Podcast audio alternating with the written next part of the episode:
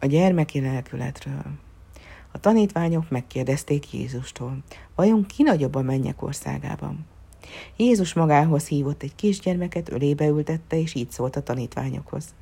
Bizony mondom néktek, ha meg nem tértek, és olyanná nem lesztek, mint egy kisgyermek, nem mehettek be a mennyek országába. Aki megalázza magát, mint ez a kisgyermek, az a nagyobb a mennyek országában. És aki egy ilyen kisgyermeket befogad nevemben, engem fogad be. Aki pedig megbotránkoztat egyet és a kicsinyek közül, akik én bennem hisznek, jobb annak, ha malomkövet kötnek a nyakára, és a tenger mélyébe vetik. Vigyázzatok, hogy egyet se vessetek meg a kicsinyek közül, mert bizony mondom néktek, az ő angyalaik mindig ott állnak mennyei atyám színe előtt. Mit gondoltok? Ha egy pásztornak száz juha van, és egy közülük eltévejedik, vajon nem hagyja é ott a 99-et, és nem keresi-e a megtévet egyet?